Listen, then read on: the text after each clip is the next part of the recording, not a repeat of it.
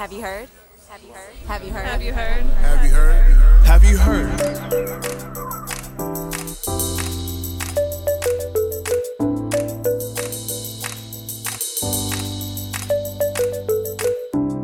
Welcome to Have You Heard? I'm Jennifer Berkshire. And I'm Jack Schneider. And as our regular listeners know, gentlemen who come with immense fortunes have not fared particularly well on this program of late. Although they would fare well if they, you know, came and sat next to us and asked us what we needed in order to support the podcast. That's probably true. Well, I'm afraid we're going to be keeping with that tradition today. We are talking about a certain gentleman of immense means. That would be Phil Knight, the CEO of Nike, and an unusual relationship that he has formed with the University of Oregon. We're going to be talking to Joshua Hunt. He's the author of a terrific new book called The University of Nike How Corporate Cash Bought American Higher Education.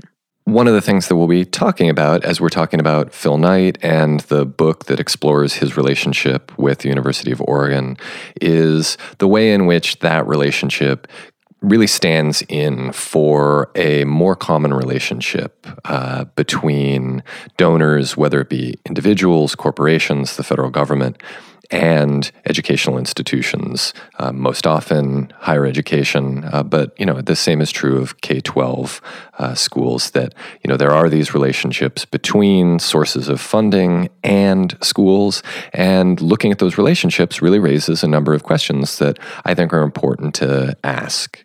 Well, this story centers on what has happened at the University of Oregon, but I'm guessing that it'll strike a chord with anybody who lives in a state where investment in public higher education has been slashed, which means pretty much everybody these days. Um, I don't know if you saw, Jack, but there was a big study that came out recently about just how many kids on campuses are food insecure now. And a big reason for that is that tuition and fees have both been jacked way up as states have pulled back on their higher ed funding. And you know, people think about Massachusetts in terms of its elite private schools like Harvard, but the state schools where most students actually go are now really expensive. And Massachusetts is not alone there, that this is a national phenomenon where, as the cost of higher education has been passed on to the consumer, uh, and I use that word intentionally because that's the language that is being used, right? The, the framing of this is not that we all benefit from higher education in the state in which we reside, therefore, we should all contribute towards it. Uh, graduates tend to remain in state and become more socially, civically, economically productive as a result of that. Instead, the discussion has really been reoriented towards uh, the the student as a consumer of education and as the lone beneficiary of it. Well, if that's the case, then of course it makes sense for that individual consumer to bear the cost of it, him or herself. Um, that often is impossible for individuals who then end up taking on debt, working while in school, or uh, just uh, giving up things, in some cases food, in order to pay their bills, all of which, it's worth noting, uh, have detrimental effects on student learning and on the likelihood that that student will graduate.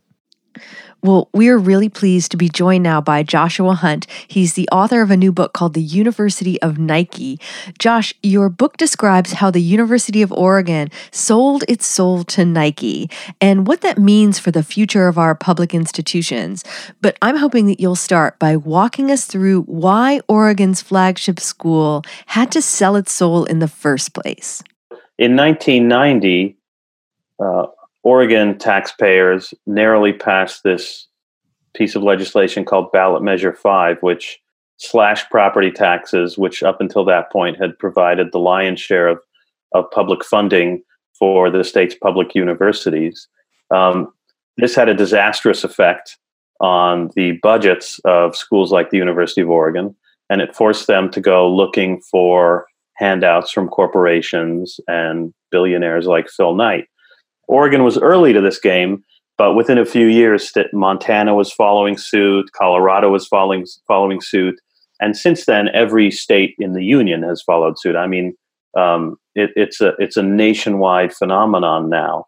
Uh, it's nothing less than a than a tax revolt that's that's been really spearheaded by conservative activists all across the country. And, you know, someone once asked me, what's the answer to this? And I said, well, it's a tough, it's a tough question. It's a big, it's a big ask, but we need to see ourselves once again as citizens rather than tax, just taxpayers.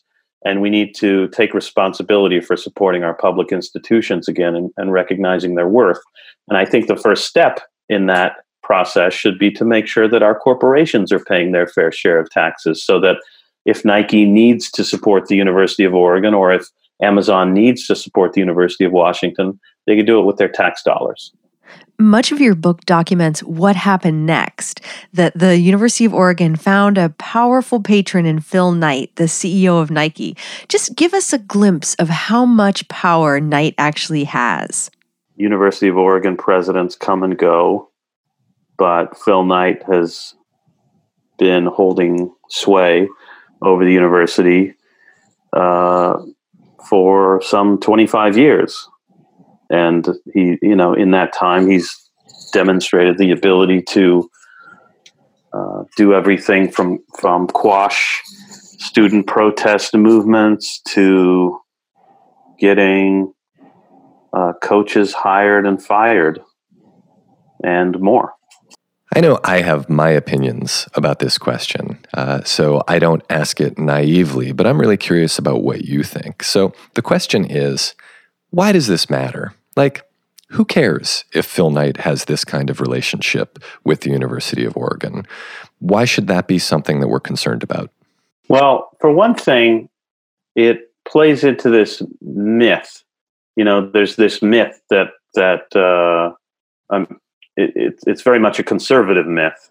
That the idea that um, if only you know the big these big lumbering public institutions were run like businesses, everything would be more streamlined, everything would be more efficient. Well, take one look at the Trump administration and what's going on in our country right now, and you see a pretty good example of what happens when business people are handed the reins at public institutions and in government.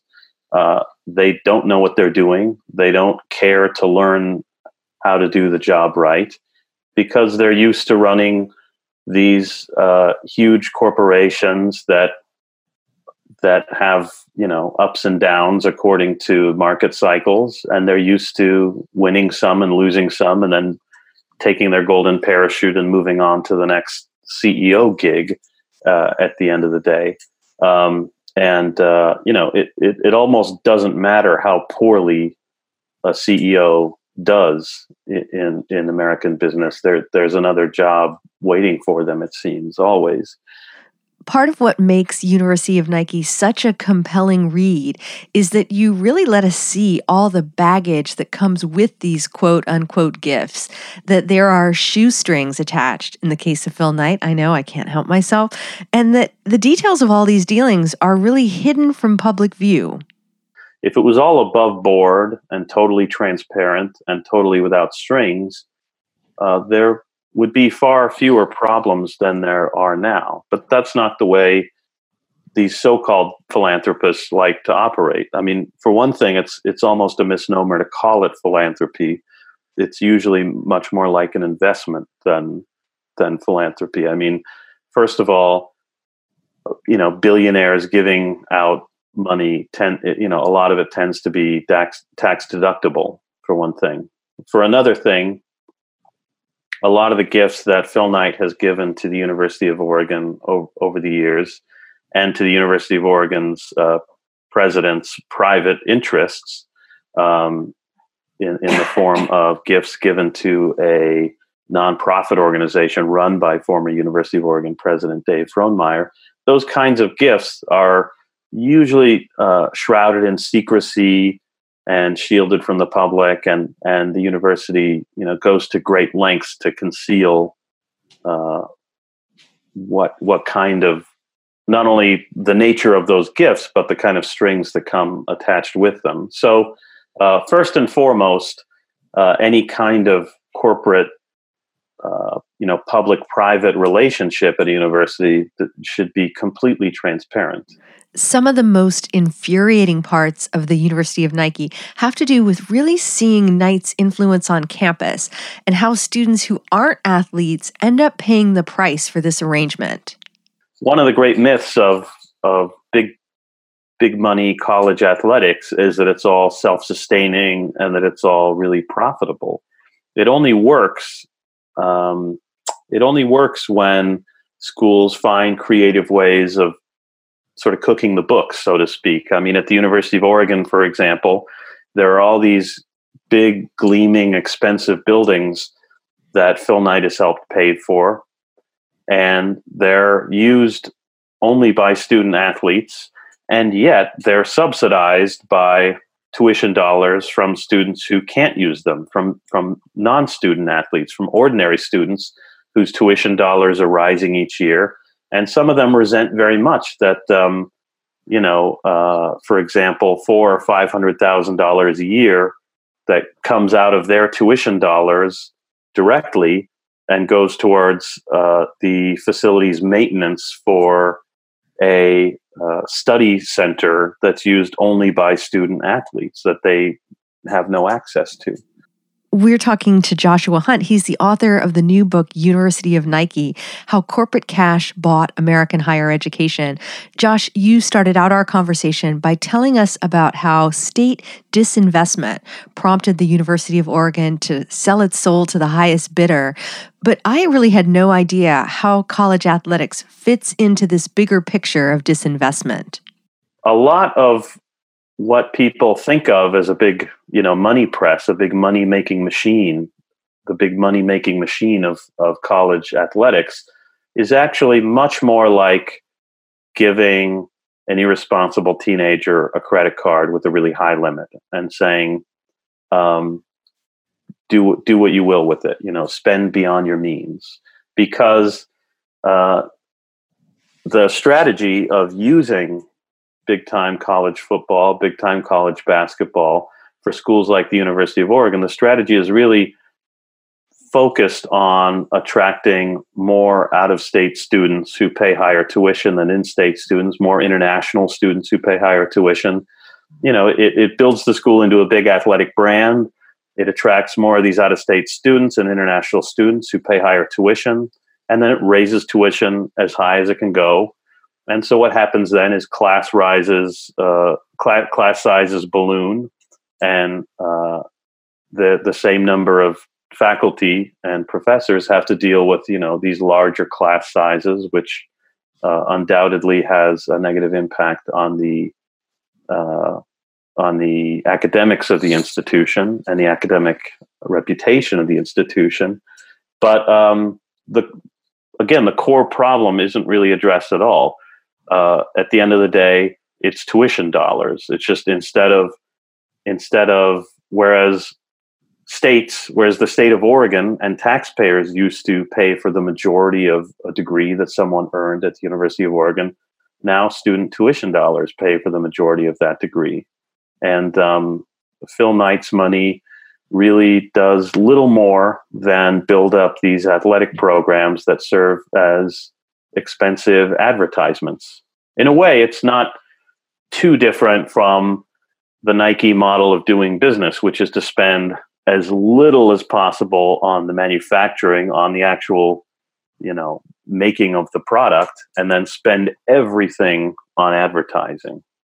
It would be really easy to dismiss this as a kind of one off, right? Nike is a pretty unique company. Phil Knight uh, is the founder of it and continues to be CEO. He's a graduate of the University of Oregon. He maintains a very close relationship with the university for a variety of reasons. Um, but Phil Knight is not alone. There are others. They are not the CEOs of sneaker companies for the most part, although in some cases they are. Um, but I'm wondering if you can talk about the other Phil Knights who are out there, uh, you know, whatever resemblance they may bear. Ooh, ooh, I have one.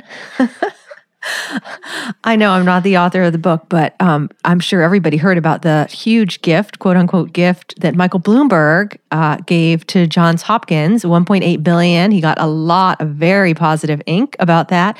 And just this week, a story surfaced that one of the strings that he's attached to that is that he would very much like a private armed security force to patrol Johns Hopkins. So that's a that's a uh, I think a pretty interesting example.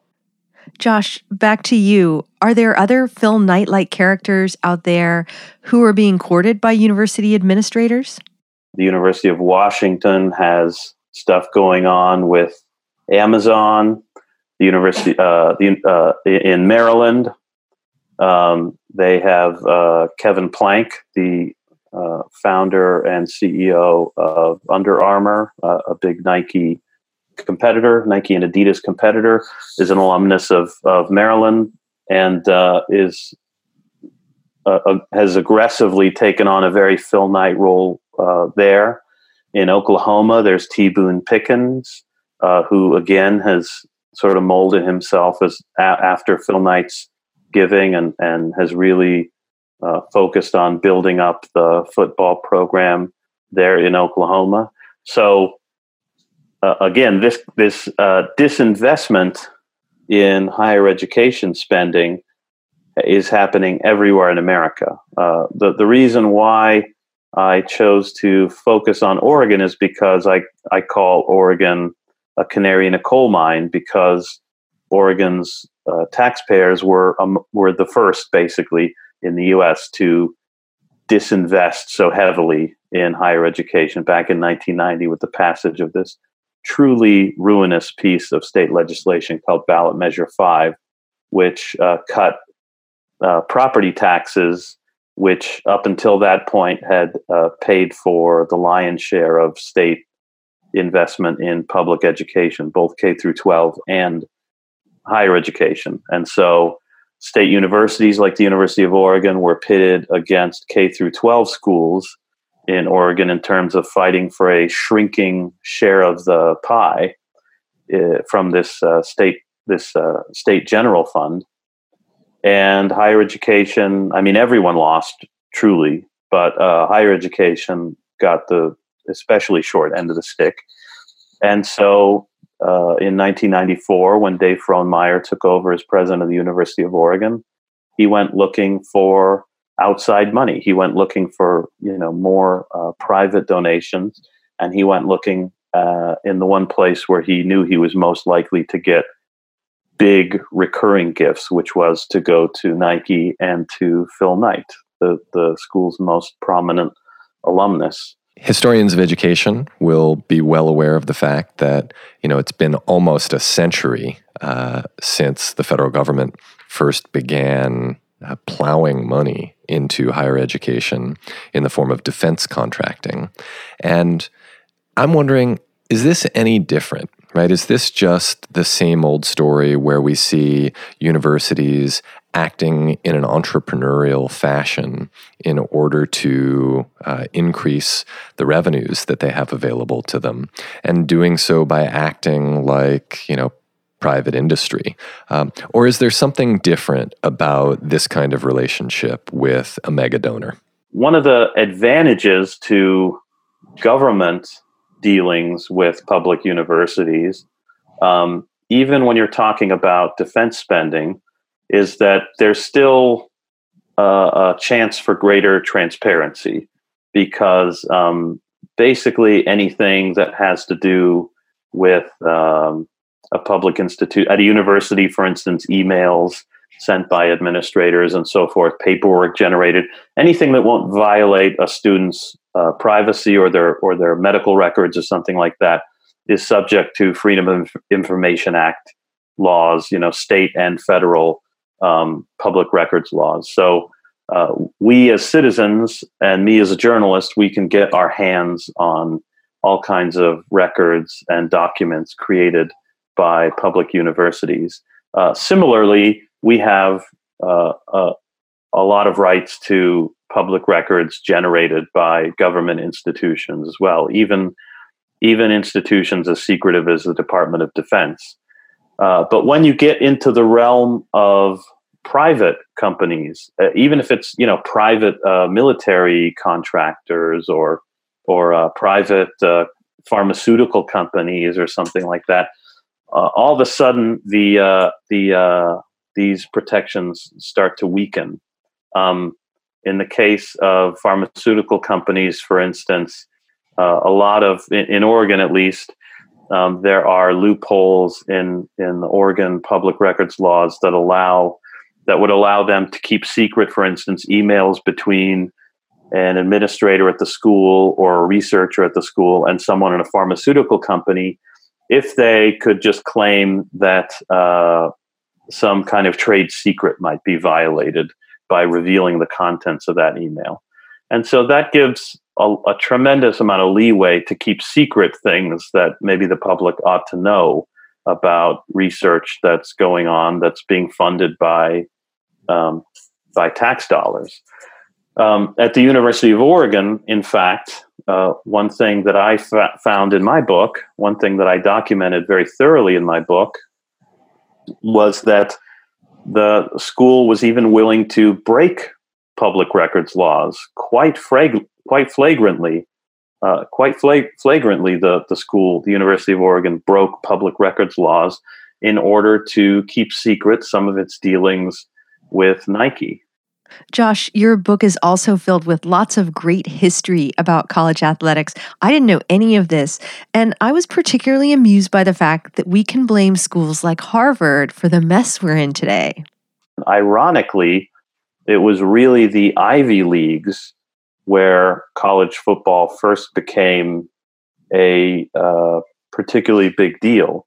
And so, you know, this never ending question of should college athletes get paid, the people who, I mean, the reason why college athletes do not get paid is because the Ivy League schools back in 1898 had this meeting and decided, you know, it was ungentlemanly of college athletes to be paid.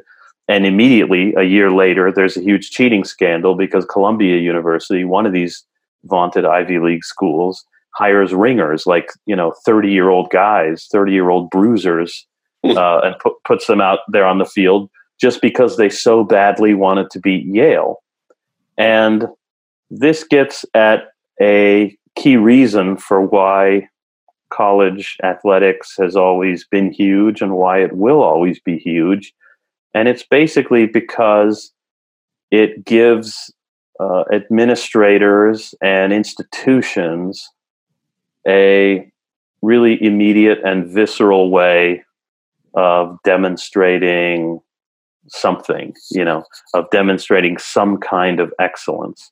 Schools, I mean, it's it's sort of uh, it's sort of in the it's it's very much in the in the lexicon of university administrators these days to talk about excellence, whatever that even means. This this vague term that they throw around. Uh, but the truth is, um, there's there's often very little to show, um, you know, why this university is better than that university, especially these days when so many schools are facing these budget cuts that uh, mean they're producing, you know, less research, that mean they're paying their faculty less, that mean the class sizes are ballooning and, and academics are suffering. I mean, what's a way to demonstrate uh, some kind of excellence? Well, you hire a professional uh, university president who comes in and gets a billionaire to build a stadium or some kind of other impressive athletics facility and then uh, have their name associated with it. There was a great story recently by a writer named Neil Swidey, who we've had on the show before. He was writing about how the president of UMass Amherst, which is the flagship school where Jack and I are, is trying to shrug off its old reputation as ZooMass in favor of a more elite brand. And the university's strategic plan is called Be Revolutionary. Swidey pointed out that the truly revolutionary thing to do would be to junk the athletic programs at UMass and make the school affordable for everyone who wants to go there. But of course, that will never happen. These days, you have these professional administrators, and their thinking is very short term. And it really is pretty limited uh, to, okay, well, the problems that our school is facing are very complicated.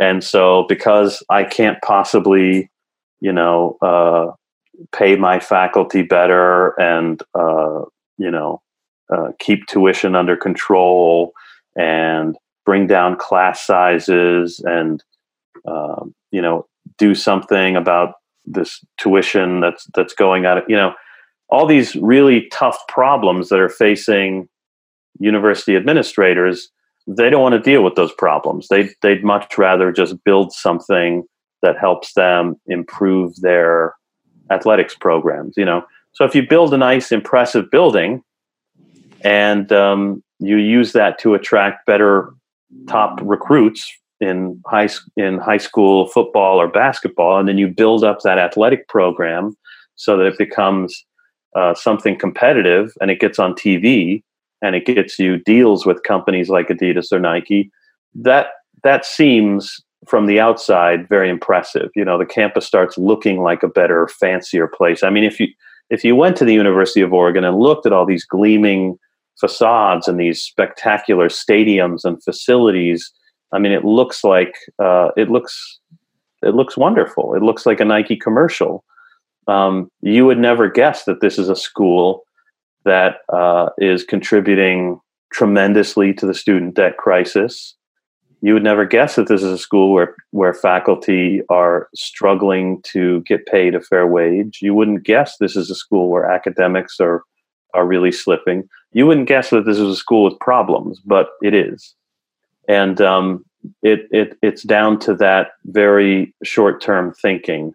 And until we uh, as a society find some some other way out of these problems or until we until we force university administ- administrators to actually grapple with some of these problems to even attempt to grapple with some of these complex problems they're going to keep going for the short term easy fix so that they can get their big paycheck and get out of there and get on to the next school that was Joshua Hunt. He's the author of The University of Nike How Corporate Cash Bought American Higher Education.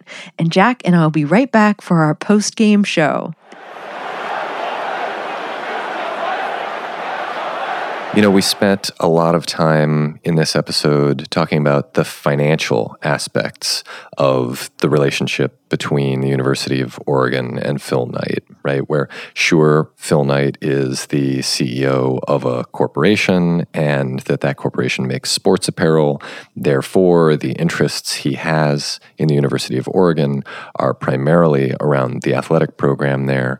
But really, we spent time talking about uh, the reason that a university might engage in a kind of relationship like that, and also the kind of striking parallels that exist well beyond Nike and the University of Oregon, extending to relationships between the federal government and other universities. But before we conclude on a kind of financial note, I also want to make a couple notes about sports here because I think they're really interesting. And one of them is the fact that if you go around the world, right, you go to, I don't know, the University of Sydney, where I've been, or to Cambridge or Oxford. If you go to Beijing University, where I visited, you don't see massive stadiums that can accommodate 100,000 spectators.